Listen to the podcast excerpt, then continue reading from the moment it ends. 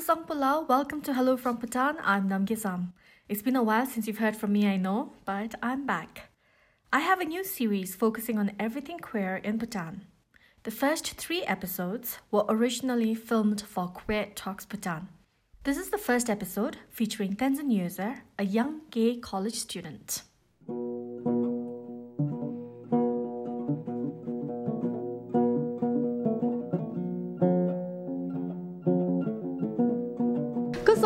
And welcome to Queer Talks Bhutan. I am your host Namgay Zam. Today with me in conversation is a really bright young student who is so inspiring and is here to share his story. His name is Tenzin Yuzer. He is a second year student at the College of Science and Technology. Tenzin, it's so nice to meet you. And um, I came across your story, uh, a short bit of it, on Humans of Thimphu. Yes. And um, then we were thinking, oh, we must talk to Tenzin, especially on Queer Talks, right? So tell us a little bit about your journey, especially for those people who haven't um, seen your story in Humans of Thimphu and who are seeing you for the first time today. Okay.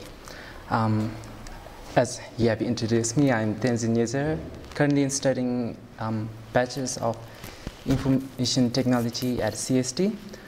Well, I would like to take you on an emotional journey in my story, and I would like to tear a page from my diary and give it to you. So, my life was pretty amazing at first. Everything was good. Um, my dad and mom had their business of their own. Dad had her, his business, and my mom had her business.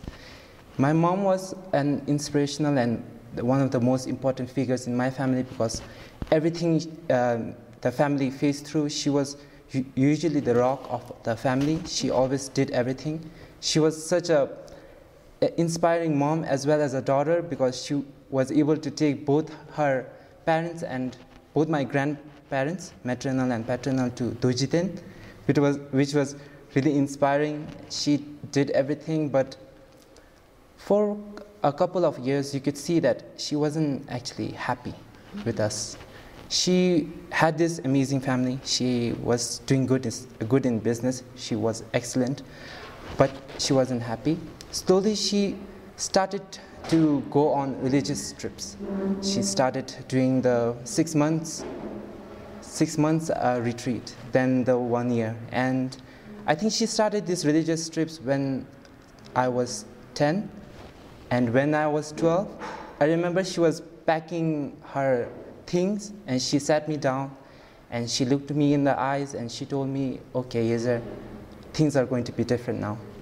I have, I don't want to, this is not me intentionally leaving you, but I have a greater purpose to fulfill and this is what I am really passionate about and she, she told me to be strong and she it was like she foretold that my life was going to be hard now Mm-hmm.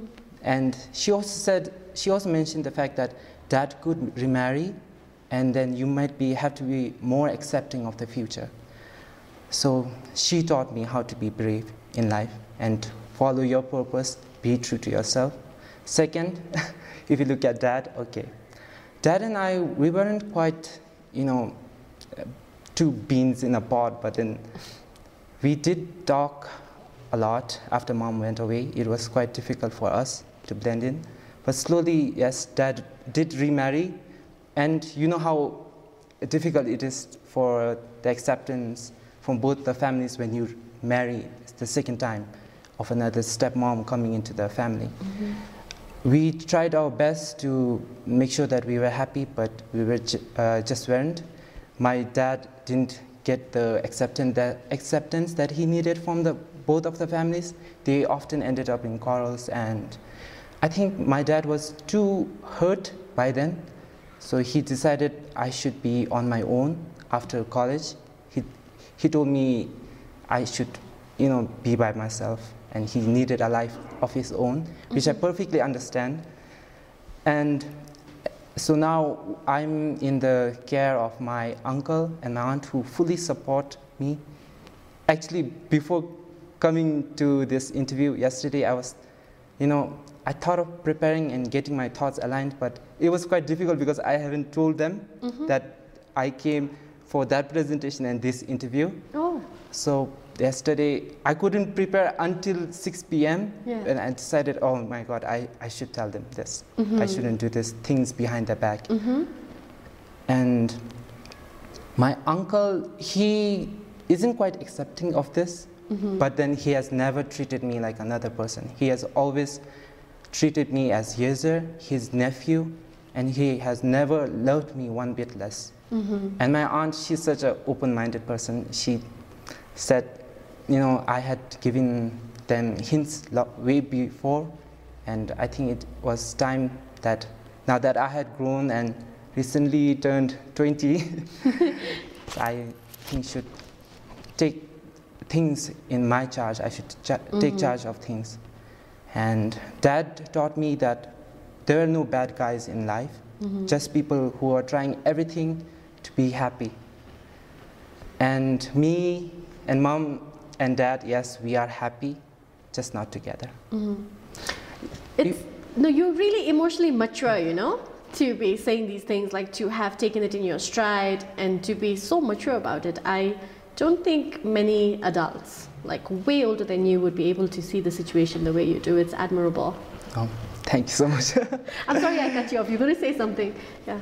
yeah, um, okay, I think if you look at the part where I came out, well, I I also asked myself, you know, when did I think I was gay or when I thought I liked another guy? Well, it was in pre primary school Mhm.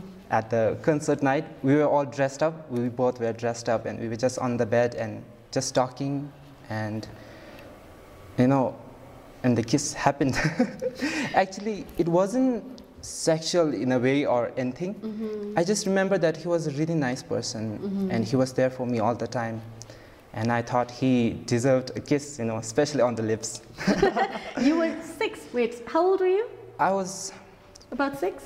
I think, five Five. pp, yeah. Yeah, that was the first time you realized you were attracted to somebody of your of the Of same, same gender, gender, right? yeah.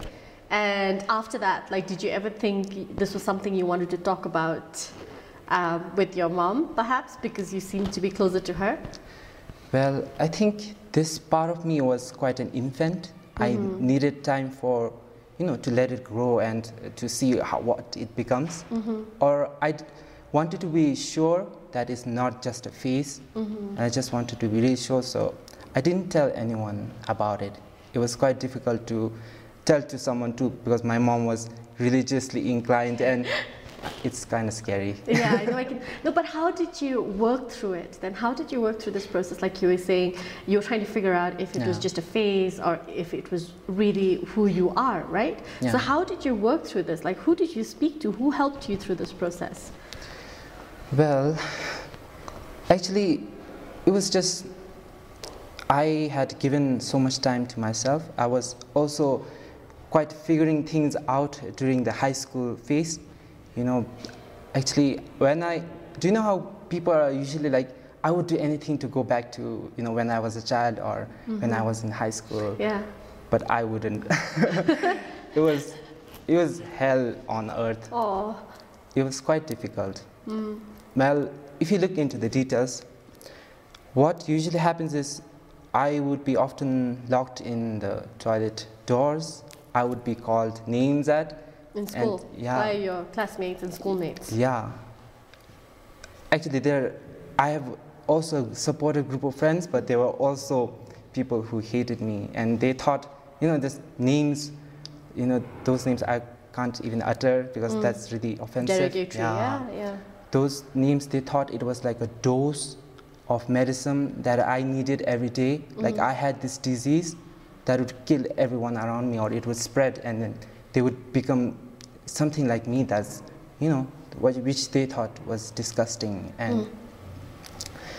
my high school was really me trying to figure things out and i told myself you know mom went away dad is having a life of his own i shouldn't everything around me is falling apart but i shouldn't be the one who is falling apart i don't have time for this i have studies to think about then maybe after that i will figure things out i just kept my mind focused on even though you know there was sexual harassment, the Gosh. unsafe, you know, touch. Right, right. the- Was it by boys?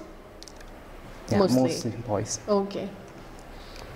So I think this was quite hard. And when I moved to class 12, I think that was like the peak of everything, a peak of all my storms, all my thoughts.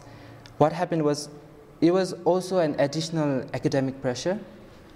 I was, I think, I like to say that I was academically inclined, and ever since mom left and dad had, you know, a life his own, I needed to have something that I was proud of myself. I just needed to study. I needed good grades. I was always, you know, mm, motivating me myself to do better. And if I didn't, I usually despised myself. I used, I used to hate myself when I got low marks. And I also used to want to be another person because I had this emotional, you know, I think it was the teenage hormones. I was feeling differently. I just couldn't cope up with it. And a lot of people were calling names and the external factors, and I, I couldn't believe that I would feel so uncomfortable in my own body that I had lived for 17 years. Mm-hmm. I wanted to be something else, a different person. I just wanted to be normal like anybody else. I wanted, I thought I deserved loved, deserved to be loved. I started hating myself.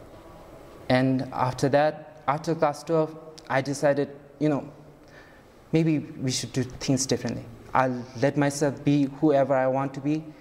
What was pretty embarrassing is the, the rap that I did after. oh, you did a rap? Do you rap? no, I just, I thought maybe this night should be special, you know, something. no holds barred. Yeah. Like you have to accept me like fully. It's just not parts of me you should accept. Is that what you did that night? so I just, So it's been good so far at CST. I mean, um, with your friends and your college mates, it's been a better experience. Would you say? well, I think it's the year, I mean, they seem more mature, Yeah. they seem more accepting, and maybe it's because we are educated and there is more information about this that they are more accepting. They know, they now know that it wasn't just a phase, and this is this is, uh, the part of me that is here to stay. And yeah, I think it was okay in CST. Oh, I have been a part of Y-PEER, which is, yeah, basically we have to sensitize about these topics. We constantly touch on these topics. And I think I felt welcomed and belonged. They were really accepting friends, awesome group of people I have met in my life, and the most horrible too, but I, I don't want to fill my life with things that I hate. Mm-hmm. I want to focus on the things that I love and the people who supported me more because it wasn't a good place to be in high school and the yeah high school and my middle school when I had so much and I couldn't pour out. It was so difficult. It was suffocating. I I don't know if it was depression or suicidal or it was sadness, but it was something beyond that. It it was constant suffocation mm-hmm. and and I'm finally glad that I got a breather out. You're amazing Oh, for having survived that because I don't think many of us could, you know, to have your parents decide on living their lives um, that in a way excludes you, right? And then that whole familial setup, no? And then to be out on your own, almost fed to a pack of wolves, your experience in high school, right? Like you were saying, like they were taunting you and teasing you and making fun of you every day for something that's not even your fault, right? Like it's who you are. It's Yeah. like it's like who I am, right? And then people were chastising you for that, and that's not okay. And I don't think many people would have survived that. And then from what I hear, you were saying you were your most able supporter, right? Yeah. The inner voice that was there inside you was the one that guided you to keep moving on to the next day, right? Yeah. And then you were saying that you had like a supportive group of friends as well. So besides that, were there other things that kept you going? I mean, it's so amazing that you were your biggest support system because people take their whole lives to find that support system, right? Yeah. To listen to yourself and to be there for yourself. And you've done that at such a young age, and that's incredible. But oh, how, like, what Oh, keeps you. you. going still? I mean, like, who are the other people in your life that that's helped you accept who you are and celebrate who you are? Well, I think most of my life like revolves around my mom because I like to believe that we are really similar, mm-hmm. and everywhere I go, I'm usually like, you know, this is Isha's son, and then Isha's boo, mm-hmm. and we are quite similar in our ideologies. And she already, I like to believe that she didn't leave me, but she went ahead and led the way for me. Because she taught, taught me to be you know passionate about what I did. And I like to share you an incident that happened. It was an ordinary day me and my uncle. We were getting ready because the next day I was set to move to the fourth national Y-PEER meet. And unfortunately we got a call. And it was my brother i mean my dad's brother's daughter who had come to Thimphu to start a new life. I remember she was full of hope and she was so excited to start a life but then she had this um, history of you know the there was wounds in her stomach and it was acting up and i think this was the climax where she ended up in the hospital. They were in the emergency case and because my uncle is a uh, doctor. We got the call and we reached there first. I just saw her on the hospital bed and it was the machine that was keeping her here. But you could see that she's neither gone nor here with us. And everyone was crying but I, I didn't cry because I, I didn't know what to do. I was so shocked. I, did, I didn't know if i was sad if i was you know i just didn't know what to do back then. So after that dad came. We, and it's the phase after when we didn't talk for a while and he left me to be my own. Mm-hmm. And i remember him not even looking at my direction as if i didn't exist and same with the stepmom i think. And i like to believe that maybe they were too hurt and i just that's why i just didn't i, I did try to contact him but then he didn't pick up my calls and i just want i believe that after everything that he has been through too because he has supported me and my mom i believe that he should also deserve a life and a family that he wants. So i've stopped calling him and i just wanted him to be himself. After that incident i just not only you know how people they, when they are about to die their whole life flashes. Mm-hmm. But this was quite different. Someone had died and i saw my whole life flash before me. And I, I just i didn't want to live. You know i had a really short life. And there's a voice inside me that told me you're going to be next soon. You, maybe five years later but you you will die Gosh. soon. Yeah you have this short life. And mm-hmm. i i don't want to live this life a lie. Mm-hmm. So what i did was i couldn't help with the fu- funeral. I could there's there was no way i could help. Mm-hmm. So uncle and me we best decided that i should go to the national Y-PEER meet that was scheduled tomorrow. And we mm-hmm. went down there and what i did was i came out there to everyone again. And it's quite supportive we won actually Oh, wow. we, we were the network that won cst Wow, network and okay. the poster it got 2nd Mm-hmm. and I'm, i was so proud of myself What was the poster? it was actually about my life it was me using the lgbt flag as a cape superman cape and Yeah. it was right there Oh wow! You know what? I don't. I, I just every time I hear, I'm amazed by how resilient you are. It's amazing. Like I don't think I have heard. There were so many points in your life where you could have just given up. right? Yeah. And then I'm sure you must have thought about it, like you were saying, you had some really dark, difficult days. Yeah. And then for you have, for you to have come out of all of that, and then to realize your life is so short, and there's something you have to live it authentically, right? Yeah. Authentic to yourself. What is it now that you want to do with your life? Like, what is it you want to be? Well, that's a question that I ask myself constantly. Mm-hmm. And since I was 20, I woke up at the middle of the night and I was like, oh my God, you're 20 now. And, and it was, even though the high school experience was quite hectic and it was, I already felt so like old enough, you know, because the hardships, they felt like they were never going away. Right. And I felt like it had been years and years since I was in that place. Right. Well, now that I'm 20, I ask myself, you know, what do you want to do actually? Right. There are a lot of people who are like, you know, I don't know what I'll become, but maybe I'll wait it out and I'll see what I'll become. But now that I was 20, I thought I needed had, I mean, I should see my life becoming. Mm-hmm. So, well, for that, I wanted to do what I loved most. So rather than the professional life that I will have after CST, mean, um, graduating, I was passionate. Okay, first thing is I need to be really, you know, I need to have this group of people who supported me and loved me.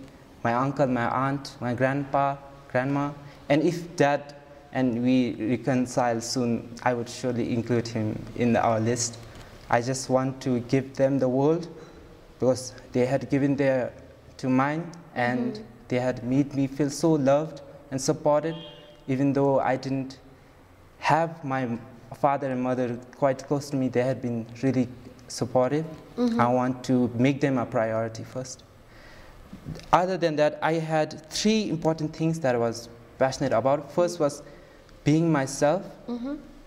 But now that I am myself every time, I actually, it was a like a phase in my life after college. Mm-hmm. I mean, after the first year, I was kind of chubby. I mean, I like to call myself. I was fat back then, mm-hmm.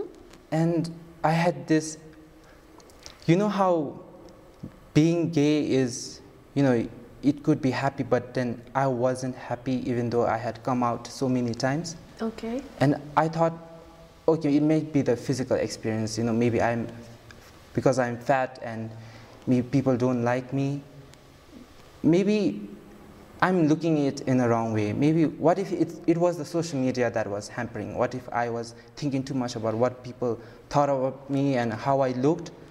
So what I did was I blocked all my social accounts. I just That's why you're not on social media. yeah. Okay. so recently I opened up, but in that phase, I tried, you know, I tried to see what was happening, and I still had this heaviness. Mm-hmm. I felt bad about myself. The knees were hurting, and I have this history of migraines. Yeah, I, it was quite mm. hectic back then. Well, I started maybe now that we had blocked the social aspect, mm. maybe it's the physical baggage that I had. Mm-hmm. So I started on a good diet this time. I mm. started exercising and I I can safely say that I have lost weight, but then I haven't weighed. I do not plan on weighing. I don't think you need to get on the scale. I think if you feel good and you look in the mirror and you feel good about yourself, like that's the best. Yes. I I thought to myself, okay, you know, you came out gay. You don't necessarily have to invite problems. You can stay in solitude. People don't have to know, know you because I wasn't going to plan. I wasn't planning on marrying, mm-hmm. and that was the thing that I had. And I thought to myself, okay, maybe I should stay in solitude. But then I contacted my other LGBT friends. They, we messaged and they told me their stories. They told me how they were bullied, how they were sexually harassed, and hmm. how difficult, you know, how it was quite, you know, the feeling was quite sad because they told me they were quite afraid to tell the parents, the people they loved so much. They were telling me they are afraid to lose them, so maybe they will just cut this part of their life out of themselves and just, you know, roll with life. They just said, they don't want to lose their loved ones because of this. Mm. And I, even though that past was behind me, all the high school experience, when I read those and when I, those were so relatable to me. And I could feel that, you know, those tears choking me up again. And I could feel that it was not gone. And this was going to be somebody's problem now. And I don't want another kid to go through that. So coming to this interview is more than coming out because I had already done my coming out. It's about those people who are facing the same difficulties because I don't want any kid to go through what I have been through. It's, it may come off to this story may be like how I lived, but then it's like a story how I survived, and I'm, it's kind of scary because sometimes I wonder if what if I didn't, what if I just gave up and I, I don't know where I would have ended up. Mm-hmm. So I am breaking my silence. I am coming on social media. I have my two pages where I write about this. I want to reach out to more people. I want, I don't want another kid feeling that again. And I just, I had to make sure that I needed to make society a warm place, like a mother's hug for us, accepting love for everyone. I just want to make a world better in my own way. I need to try. I need to do everything I can. You're such a beautiful, positive soul. I feel like, oh.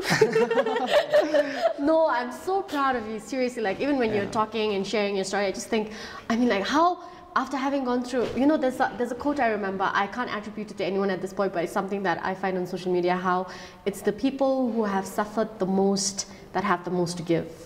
And I think it's true in your case. And I'm so proud Aww. of you, and I can only wish you good luck with that. Thank but I want to so ask much. you one final thing because you're such a bright, such a well connected, such a thoughtful young man. Um, I want to ask you what your view is on the discussion that's happening in Parliament about repealing uh, two clauses 213 and 214, right? I've been such a loud advocate for that, that it must be repealed because I feel like it makes people who are in the LGBTI community like second class citizens, right? Like yeah. there's always a rule hanging over your head about who you should be and what you do. Like, is that unnatural, right? That's the word that they use in that. What, yeah. what are your views on that? Well, actually, 213 and 214 basically says that if you are, however, involved in the sexual misconduct of unnatural sex, you are liable for, I mean, you're punishable by the law. Well, I think being a GNH nation and I mean a country who's the country that's based on GNH values, we are more focused on taking the nation and its people together. Well, I think it would be unjust and a failure on the part of its principles if there's the minority of people who are left behind. I think this law, what it does is it dis, I mean, criminalize, yeah, yeah, discriminates them, and too. yeah. I think we should move together mm-hmm. in this prospect and yeah, well, if you look at the, I did some research on the un- unnatural sex, and what it was was basically, it was a sexual misconduct. It is a religious term mm-hmm. for a sexual misconduct between it can also be between two people who weren't married. Right. It can be also uh, for a sexual conduct that happened that didn't lead to procreation, mm-hmm. and it can be also between the same gender. So we were done with the having, you know, coitus. I mean, before marriage. I think right. we did away. We are also done. You can have sex not necessarily to you know yeah, yeah. have children yeah. having children is your decision actually yes. basically and now we are with the same gender so mm. oh i think we have to talk on the so gay part too okay um do you know how like the gay in the dictionary was like homosexual mm. but then i also found the word happy there mm. that means being homosexual should be making you happy, being the person that you are. Well, during that phase, I wasn't quite happy, even though I had come out. So, for me, the definition means so much more. It's accepting the person that you are as a whole, everything, your appearance, the personality, Mm. even your orientation, it doesn't matter. You have to love yourself. You deserve to love yourself and be loved by everyone. And it's, it's quite often how, I mean, it's quite ironic how people judge you for being gay because being gay is just 10% of who you are. I believe that. Because, you know, I, I'm, even though I have come out gay, I am not like 24 7, oh, boys this, boys that. Did you no, see exactly. that boys? like No. me being straight, Yeah. you know, I'm like being straight is like just like you said, 10% of who I am. Yeah. Like being straight and hetero isn't what Namgay Zam is about, right? Yeah. It's about what I care about and what I do. Like the exact same thing for you, but I don't get like exactly like what you're saying. I don't get why when people come out and then um, express their sexual orientations that people are like, oh, he's gay and then he's this, Yeah. right? Or she's lesbian and then she's this, right? Yeah. And you want to be more than that. Yeah. So if you hate the person, Mm. Hate the whole person, you know, for who he is, not just the 10%. And then make because- it all, yeah, right? It's Yeah. basically like judging a book by its cover. I mean, that's a really old cliche. No, but that's what everybody does, I think, Yeah. right? We are all guilty in some way or another. But Yeah. is there anything else that you would like to share? Maybe with people who are watching us and watching this interview? Well, what I wanted to share is, you know how people tell, I mean, there are people who tell you that they don't understand this. But to us, it does seem offending that, you know, it seems like, okay, I won't understand you, I don't want to understand you. But then looking at my uncle's position, I was like, okay, what if it is true? What if they don't understand this? It's not like they have these emotions. So maybe we, I thought maybe we should keep it really simple, you know, being LGBT. I know there are terms such as homosexual, I mean, lesbian, gay, transgender. I mean, we also get confused at sometimes. True. well, what I believe is LGBT is about these three important points. The first point is you have to be yourself. You can be whoever you want to be, unless it makes, I mean, if it makes you happy, you be that person. Second, you can love whoever you want to. If the emotions, if there's genuineness in your emotions, then you can love whoever you want to. Three, you deserve to be loved for who you are, and everyone deserves that. Well, with these three, I would also want to tell people LGBT, the concept of the LGBT may seem confusing, may not relate to you. Mm. It may not relate to you until your loved one has, you know, they identify as different, or True. you start to identify as different. Right. So if you identify as different, maybe we can bring in these terminologies to explain to you, and maybe you will feel belonged. Mm-hmm. But I think one of the most important thing that came up was, what if someone came out to you? What would you say?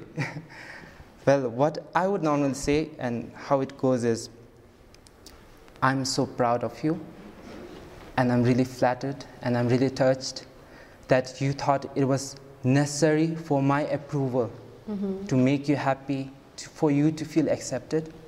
And because you identify as different, I will not love you any less. And I wish you all the happiness and love in the world. Mm. And I, you know, just want us to be us. Even if you're gay, it doesn't change the relationship that we have. Mm-hmm. I think that's, That's, about beautiful. it. I think you summed it up pretty well. Um, I think we all just want to be loved for who we are, uh, whether we are queer, whether we are straight, right? Like, I want to be loved for who I am, right? It's not easy to be judged for who you are. So, I hope that um, after watching this interview, and especially the other interviews on Queer Talks, our conversation on Queer Talks Bhutan, that um, you will feel or you will find it within yourself I think all of us are born with compassion, all of us are born with the ability to try and understand somebody who's different from us. And I think Bhutanese do it especially well, um, that we will be able to accept everybody in Bhutan. Doesn't matter what color we like or what our preferences are, that uh, we can all love each other at the end of the day. So I want to thank you for sharing your story from like the bottom of my heart. And uh, before we end, we actually have a little token of appreciation for you from Queer Voices of Bhutan. So we thank you, Tanzania, and I want to show you that we have a little pouch, and there's like two badges inside. Um, love is love, I think. Um, we also have this Queer Voices of Bhutan cup for you, and there's a thank so flag. much. and masks and sanitizer because we're in a pandemic. I hope that people see you. I mean, I am seeing you for all that you are instead of just your sexual orientation, right? Now, when I think of you, like, I think people call you Yezer, not Tenzin, Yeah. right? so when I think of Yezer, I'm going to think about how articulate you are. And I think the takeaway for me is how resilient you are.